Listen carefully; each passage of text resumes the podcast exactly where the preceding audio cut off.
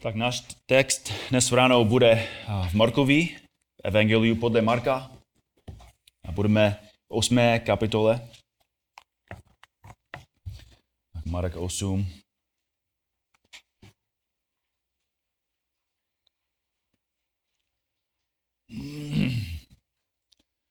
Marek 8.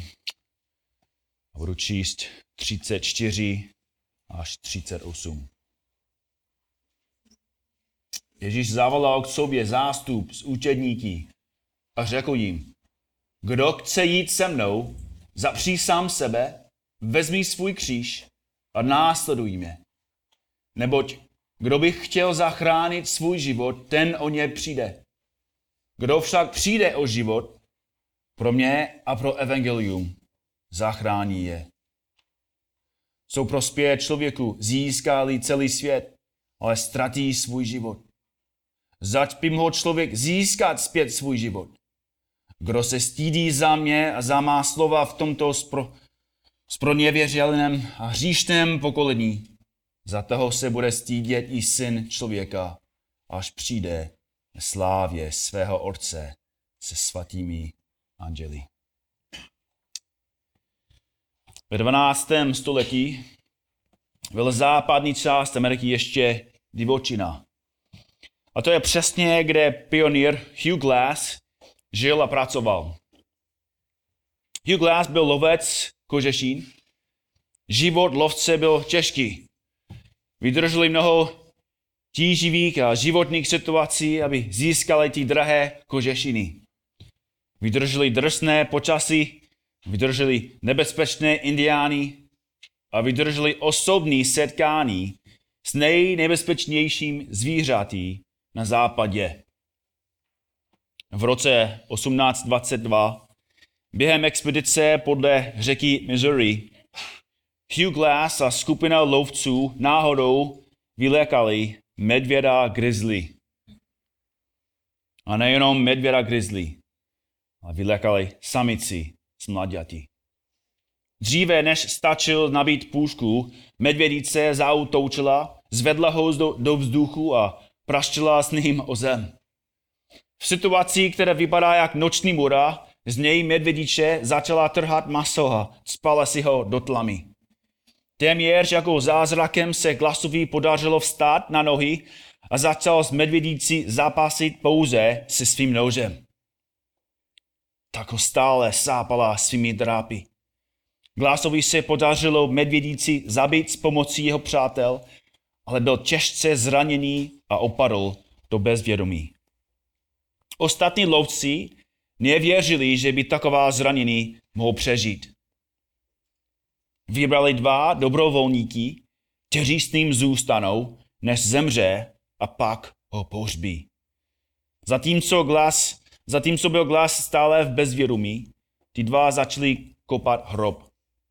Spolupracovníci předpokládali, že, že je glas mrtvý. Proto se sebou vzali všechny jeho věci.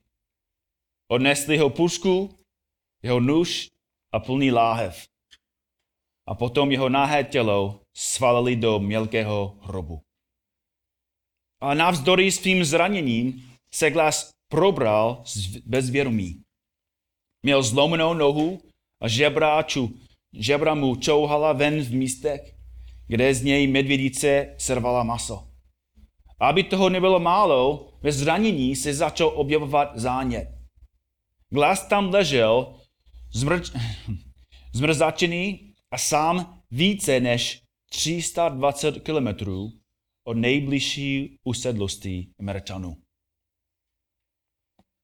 Tak začala cesta, která v historii patří k nejpozorhudnějším.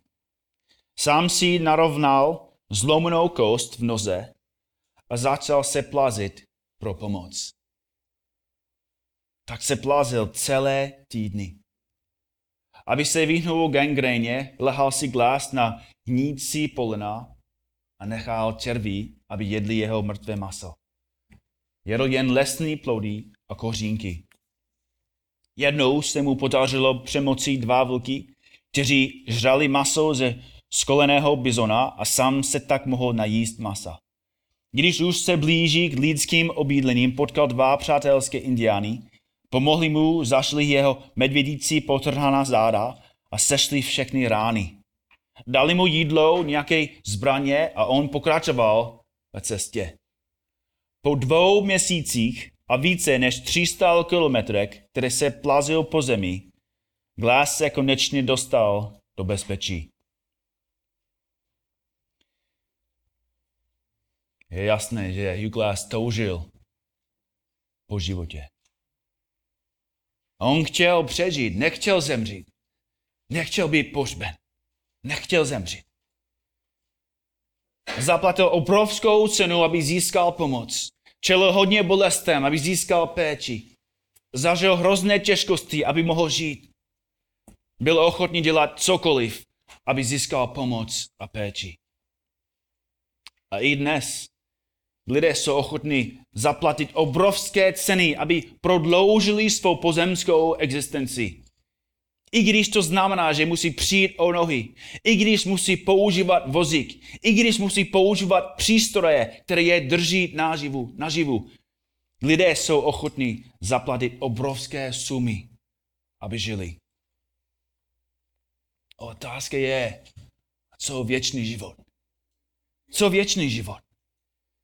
Co bys byl ochotný dělat, abys získal věčný život? A co bys byl ochotný dělat, abys získal věčnou radost? A co bys byl ochotný dělat, aby tvůj život byl opravdu proměněný? Abys měl čisté svědomí? Abys byl ve skutečnosti spokojený a duchovně zdravý? Otázka před námi dnes ráno je, jakou cenu musíme zaplatit za takový život. Ježíš říká v Markovi 8, verš 34, že jestli chceme dostat věčný život a pokoj a odpuštěný říku, musíme být ochotní ho nastudovat. A jestli chceme ho následovat, musíme být ochotní dát tři věci, co vidíme ve verši 34. Za prvé, musíme být ochotní odmítnout svou vlastní soběstačnost.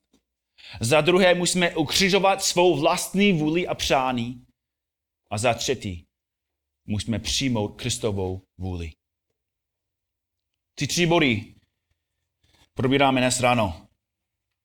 Za prvé, jestli chceme Krista, jestli chceme jeho život a spásu, musíme odmítnout svou vlastní soběstačnost. Podívejte se znovu na verš 34. Jasně říká, kdo chce jít se mnou, zapří sám sebe. Vezmi svůj kříž a následuj mě. Jasně říká, zapří sám sebe. To slovo zapřít je užito jedenáctkrát v Novém zákoně, ale je užito jen ve dvou kontextech. Matouš a Lukáš mají úplně stejný text, který dnes studujeme, takže užívají to slovo úplně stejně. A jedinkrát je toto sloveso použito jinak, a to je, když Ježíš mluvil s Petrem a učedníky tu noc před svým ukřižováním. Jestli chcete, tak můžete nalistovat, ale můžete jenom poslouchat, pokud chcete. Matouš 20, 6, 31. Tu jim Ježíš řekl, vy všichni ode mě této noci odpadnete, neboť je psáno, budu být pastýře a rozprchnou se ovce stáda. A po svém skřícení však vás předejdu do Galileje. A na tomu, Petr, na tomu řekl Petr, kdyby všichni od tebe odpadli, já nikdy ne. Ježíš mu odpověděl, amen, právím ti, že ještě této noci, dřív než kohout za, ko, za kohorka, zak, dík, třikrát mě zapřeš. A Petr prohlásil, i kdybych měl s tebou umřít, nezapřu tě. A podobně mluvili všichni učedníci.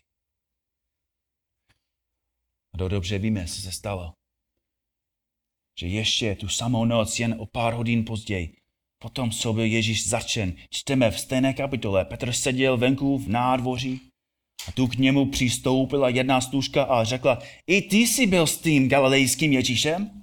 Ale on přede všemi zapřel, nevím, co mluvíš. A vyšel k bráně, ale uviděl ho jiná a řekl těm, kdo tam byli, tenhle byl s tím nazareckým Ježíšem. A on znovu zapřel, zapřel z přísahu, neznám toho člověka. Ale za krátkou přistoupili ti, kdo sám stáli a řekli Petrovi, jistě, i ty jsi z nich. Vždy i tvé nářečí tě pro, prorazuje. Prozrazuje. A tu se začal zaklínat a zapřísahat. Neznám toho člověka. V tom zakochrhal kohot. A tu se Petr rozpomněl na slova, které mu Ježíš řekl, dříve než kohout zakokrhá, třikrát mě zapřeš. Vyšel ven a hořče, hořce se rozplakal. Třikrát Petr zapřel Krista. Třikrát se sám sebe Petr snažil veřejně distancovat od toho, že má nějaký vztah s Ježíšem. Styděl se za Ježíše. Petr zapřel Krista přesně kvůli tomu, že ho znal. Znal Krista lépe než těměř jakýkoliv člověk, který kdy žil. Lukáš, který s největší pravděpodobností ovšem slyšel od samotného Petra, přináší do celého příběhu tento pohled, kdy Petr zapřel Ježíše po třetí. Lukáš 22, verš 60. Petr řekl, vůbec nevím, o čem mluvíš. A hned, ještě než domluvil, zakokrhal kohot. A tu se pán obrátil, obrátil a pohleděl na Petra oči do očí. A Petr se rozpomenul na slovo, které mu pan řekl, dřív, nes dnes kahot za kohra, zapřeš mě třikrát. Bratři sestry, Petr nejen jako zapřel Krista, ale to udělal v jeho přítomnosti. Udělal to hned před ním. Zapřel jeho nejlepšího přítele v jeho přítomnosti. Odmítl Ježíše. A svatý, Ježíš Kristus nás volá, abychom udělali něco podobného. Ježíš tě volá, abys úplně opustil jednu osobu na zemi, kterou znáš lépe než jakoukoliv jinou osobu. Ježíš Kristus nás volá, abychom opustili své vlastní já On říká, kdo chci jít se mnou, zapří sám sebe. A co to znamená zapřít sám sebe? To znamená odmítnout svou vlastní soběstačnost. To znamená zanechat sebe důvěru a důvěru ve, ve vlastní tělo. Co řekl Ježíš Petrovi? Třikrát mě zapřeš. A jak reagoval Petr? Píše, i kdybych měl s tebou umřít, nejzapřu tě. A v podstatě řekl, jsem dost silný, mám sílu, dokážu se o sebe postarat. A pak udělal přesně to, co řekl, že neudělal. Zapřel Krista. A proč? Byl to přesně z důvodu, že Petr nezapřel svou soběstačnost. To je velice nebezpečné, je to velké varovaný. Soběstačnost je to, co, dří, co drží nevěřící o spasení a co brání mnoha křesťanům v posvěcení. Mnoho lidí zůstává v nespaseném stavu, protože jsou jako Petr. Myslí si, že to dokáží. Myslí si, že mohou sebe zachránit. Myslí si, že můžou žít křesťanský život svou sílou. Soběstačnost udržuje člověka od spásení, protože člověk myslí nejen, že jeho spása záleží na něm, ale on si myslí, že je dost dobrý si na to vydělat. Iziáš 64, verš 5 říká, jako nečistí jsme byli všichni. Všechna naše spravedlnost jako poskvrněný šat. A Pavel říká v Římanům 8, verš 7. Soustředění na sebe je Bohu nepřá- nepřátelské, neboť se nechce ani nemůže podřídit božímu zákonu. Člověk nemá sílu. Nemá moc. Co může člověk udělat, aby sebe zachránil? Nic. Titovi 3, verš 5. On nás zachránil ne pro spravedlivé skutky, které my jsme konali, nýbrž ze svého stutování. Zachránil nás obítím, jímž jsme se znovu zrodil k novému životu skrze Ducha Svatého. A stejně ve Efeskýmu 2, verš 8 a 9. Neboť jste zachráněni milostí skrze víru. A ta záchrana není z vás, je to boží dar. Není na základě skutků. Proč? Aby se nikdo nechlubil. Ale stejně jako Petr, mnozí se chlubí před Bohem. Já to zvládnu. Já to zvládnu. A tyto lidé jsou jako Petr. Věří v sebe a proto popírají Krista. A to je stejný důvod, proč se i mnoha křesťanům nedáří růst v posvěcení. Ježíš řekl svým učedníkům v Janovi 15, verš 5. Já jsem vynik men, vy jste ratolestí. Kdo zůstává ve mně a já v něm, ten nese hojné ovoce, neboť beze mě nemůžete činit co? Nic. Ani jeden skutek. Svatý, když odmítáte spolehat na Ježíše a důvěřovat mu a když se snažíš žít svůj život z vlastních cíl, víceméně popíráš Krista. Když trávíš mnoho dnů bez času stráveného, stráveného v božím slově a modlitbě, tím zapřeme Ježíše. Trávit čas s Kristem není o disciplině, je to o své vlastní nedostatečnosti, nedostatečnosti a dostatečnosti Kristově. Vy jste měli dneska jako snídaně, že? A, a proč jste to udělali? Bylo to jako kvůli disciplině? Jo? Že vy jste jako vstali a řekli, tak jo, znovu, musím jako znovu jíst, já to nechci, já nechci jogurt, já nechci cornflakes, já nechci palečinky, nějaký toast s džemem, ale já si to udělám. Nebo včera večer, vy jste měli beeftek asi každý z, každý z vás. Jo, a my jsme řekli, já nechci beeftek. Já chci hlinu. Jo. Ne. Jako, je to radost pro nás, že můžeme jíst. A to není jako radost, ale je to dobré pro nás. A když nejíme, co se stává? Co se děje, když nejíme? Tak dobře, můžeme jako vydržet pár dnů, ale co týden, co dva týdny, co tři týdny, co měsíc. Už jsme v hrobu. Už jsme mrtví. A bratři a sestry, je to stejné jako s časem, jako v času s Kristem. Musíme hledat Krista ve slově a v modlitbě. To je nejsmírně důležité. Protože pokud nedostáváme od něj milost a sílu, selžeme. A to je přesně důvod, proč mnozí z vás selhávají v boji proti hříchu. Možná nenávidíš svůj hřích, možná chcete jako přestat řešit, ale stejně jako Petr, bojuješ proti pokušení ve své vlastní síle a selháváš. Nebudeš úspěšný, dokud nezapřeš sám sebe. Nemůžeš přijmout tu pravdu, dokud si neodmítl lež, že si stačíš sám.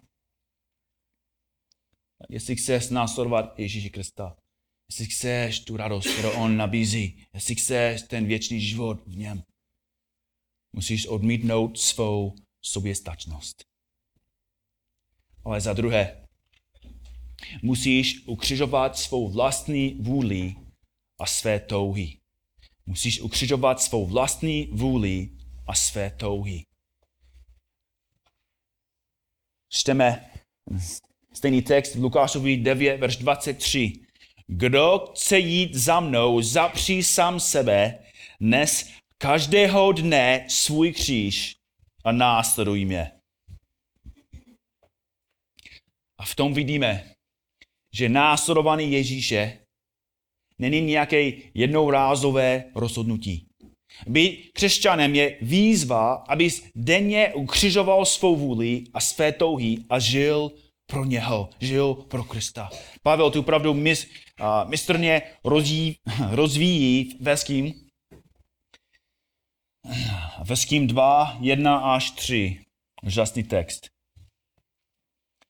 Efeským 2, 1 až 3. I vy jste byli mrtví pro své viny a hříchy, v nich jste dříve žili podle běhu tohoto světa, poslušný vládce a nadzemských mocí ducha působícího dosud v těch, kteří vzdorují Bohu.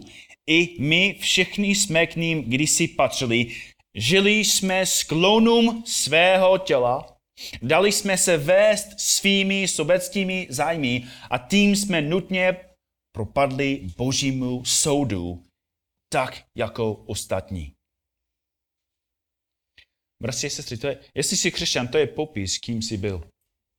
To je popis, kým jsi byl. Ty jsi byl řízen svou chamtivostí, hříšnými vášněmi a touhami. A proto Pavel píše v druhé kapitole, ale Bůh bohatý v milosrdenství z velké lásky již, již si nás zamiloval, probudil nás k životu spolu s Kristem, když jsme byli mrtví pro své hříky, milostí jste spaseni. Spolu s ním nás skřísil a spolu s ním uvedl na nebeský trůn v Kristu Ježíši. Spasený znamená, že jste byli duchovně vzkřísení. Byli jste přeneseni ze smrti do života. To znamená, že ty jsi nový člověk. Že máš nové schopnosti, máš nové touhy. To znamená, že teď můžeš žít život, který se líbí Bohu. Ale to neznamená, že to jde bez boje a zápasu. Efeským 4, 22, že totiž máte odloužit toho starého člověka, který žije podle dřívějšího způsobu života a jiné klamných žádostech. Pavel jasně říká, odloužte starého člověka, dřívější způsob života. Starý člověk. Každý z nás, jestli jsi křesťan, ty máš starého člověka. Nebo ty jsi poznal toho starého člověka. Ale on byl zabit. Kristus ho zabil. A to znamená, že, že, že moment, kdy se stal křesťanem, ty jsi byl na vlastním hrobu, pohřbu. pohřbu. Že, že, že ty jsi tam stál, ty jsi se díval do hrobu a tam ležel já. Já si vzpomínám ještě, když jsem byl tam na internátu. A vzpomínám si, když ten starý Markus zemřel a, a kdy Kristus mě vzkříšil z mrtvých.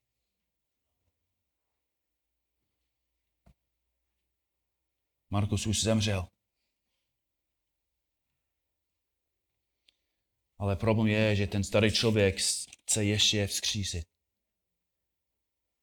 Mé hříšné tělo stále touží, touží a touží po říku. Moje hříšné tělo, ten mrtvý, mrtvý Markus ještě touží po vzkříšení.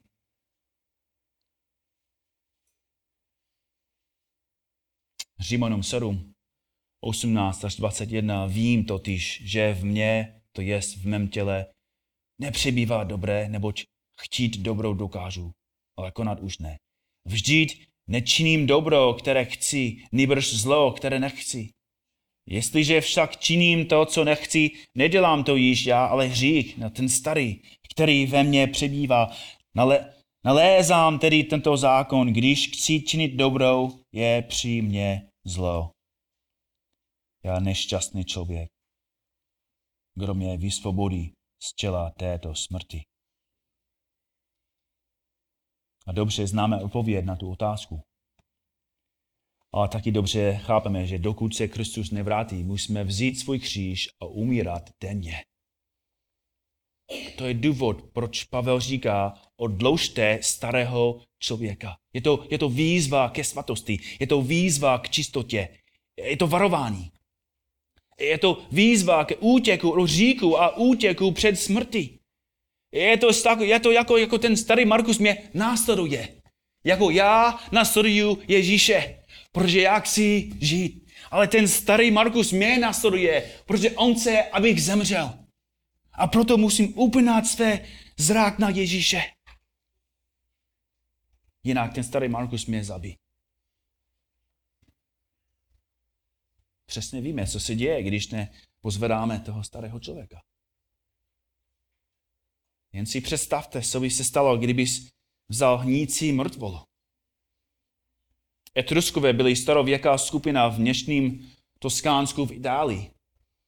Trstali své nepřátele tím nejstrašnějším způsobem, o jakém jsem kdy slyšel. Já se mluvám, že moje ilustrace dneska jsou tak hnusné, ale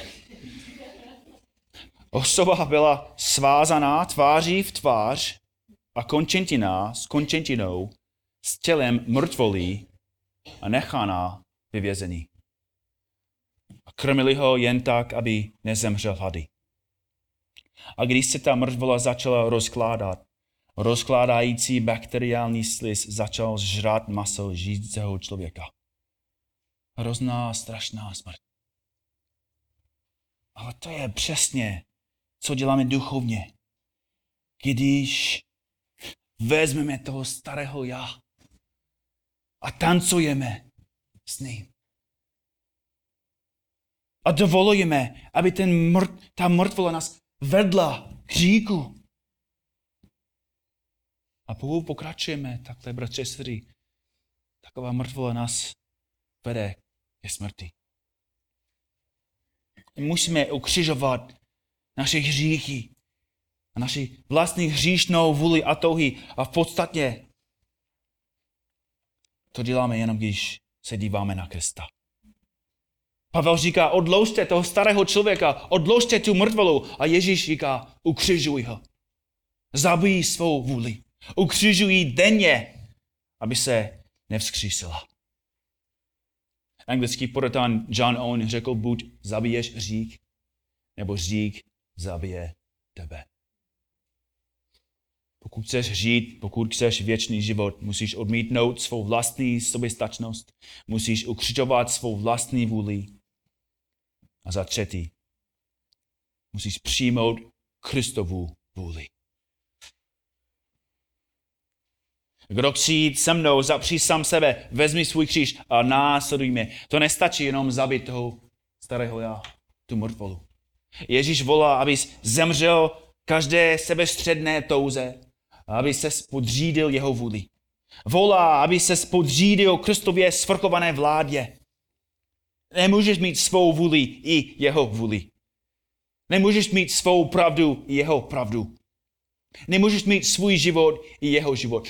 Jinými slovy, nemůžeš být křesťanský schizofrenik. Ty jsi zemřel a Kristus žije. Ježíš tě volá, abys opustil všechno pro ně. Proč? Protože on opustil všechno pro tebe. A bratři a sestry, tady je ten velký rozdíl mezi křesťanstvím a náboženstvím. Náboženství dělá otroka z člověka. Stále říká, děláš ty věci, děláš ty věci, ale člověk nemá žádnou sílu, aby, aby dělal ty věci. Aby to zvládl. Náboženství jenom dává člověku břemeno. Ale Kristus je úplně jiný pán. Protože náš pán se stal otrokem. Na Kalvárii král Kristus vyměnil svůj trůn na kříž, svou zlatou korunu za korunu strní a vyměnil svou spravedlnost za naše hříchy. V Evangeliu se dozvídáme, že soudce byl souzen, popravčí byl popraven, dárce života přijal smrt. Ježíš nebyl jen potrhán medvědem a nalezl nás 300 kilometrů. A Ježíš Kristus byl souzen Bohem. Čelil božímu svatému hněvu. A vstal z mrtvých. Neexistuje žádný větší výkon v celém světě, než umírat na kříži a absorbovat plný a nekonečný hněv Boží na těle i na duši, uhasit nekonečné spravedlivé rozhořčení a pak vstát z mrtvých.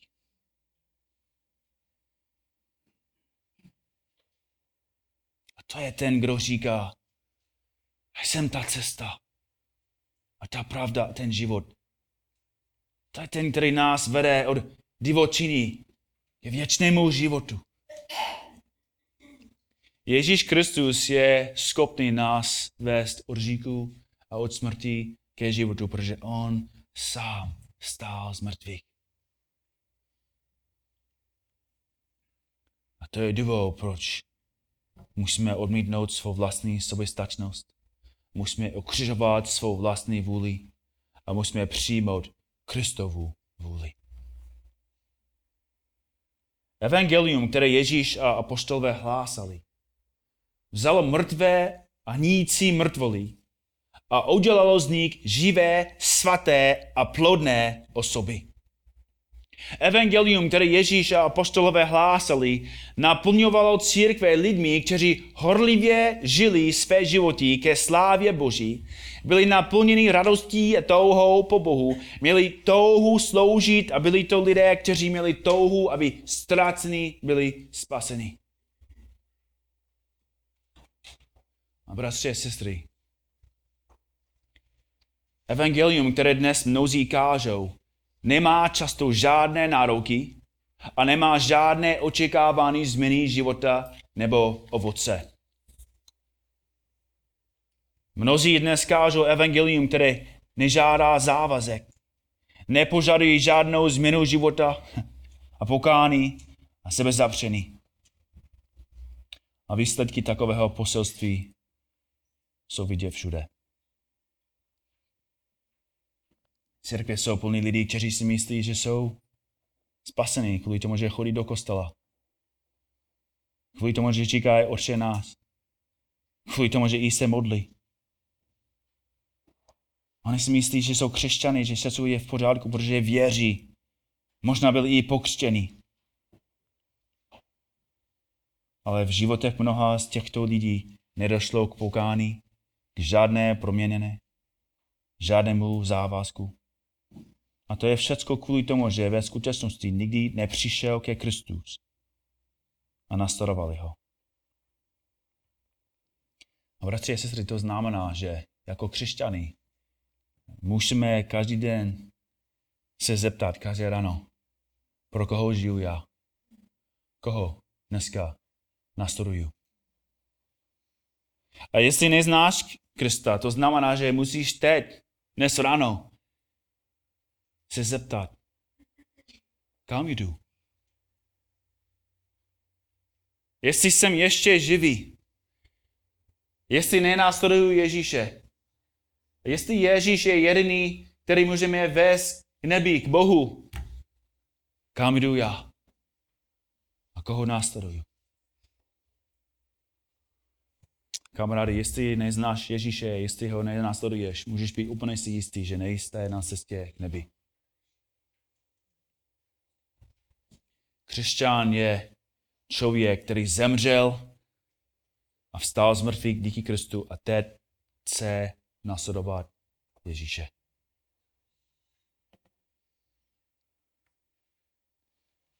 Ještě, pokud říkáš, že jsi křesťan, ale nechodíš Ježíšem, nemůžeš mít jistotu, že ho znáš. Protože křesťan nemůže žít v nemorálnosti, Nemůže žít pro peníze a potěšení, nemůže žít jako, jako jak chceme. Ale křesťan žije pro Krista, protože Kristus zemřel a vstal z mrtvých pro nás. A to, co ti nabízí svět, je fata morgana. A to, co ti nabízí Ježíš, je to věčný život, pokoj a radost. A proto Kristus říká, kdo chce jít se mnou a dostat pokoj a radost a věčný život, zapří sám sebe, vezmi svůj kříž a následuj mě. Pane Ježíši, děkujeme ti znovu za tvoje slovo. Chválíme tě za to, co jsi pro nás udělal. Že ty jsi přišel sem kvůli jednomu důvodu. A to je, abys mohl zemřít. Každý člověk, který se narodil, narodil se z jednoho důvodu a to je, aby žil. Ale ty jsi jediný člověk, který se narodil, aby, aby zemřel. Chválíme tě, že ty jsi zemřel tím, že jsi vzal naše hříky na sebe, čelil si božímu hněvu. Uhásil boží hněv, vstál z mrtvých. A skrze tebe můžeme taky mít věčný život, pokoj, radost. Pane Bože, prosíme tě, abys nám pomohl jako církev, abychom byli věrná. Abychom byli věrná církev. Abychom poslouchali a přikázání. Abychom denně ukřižovali toho starého já. A žili v moci Ducha Svatého ke tvé slávě se modlíme. Amen.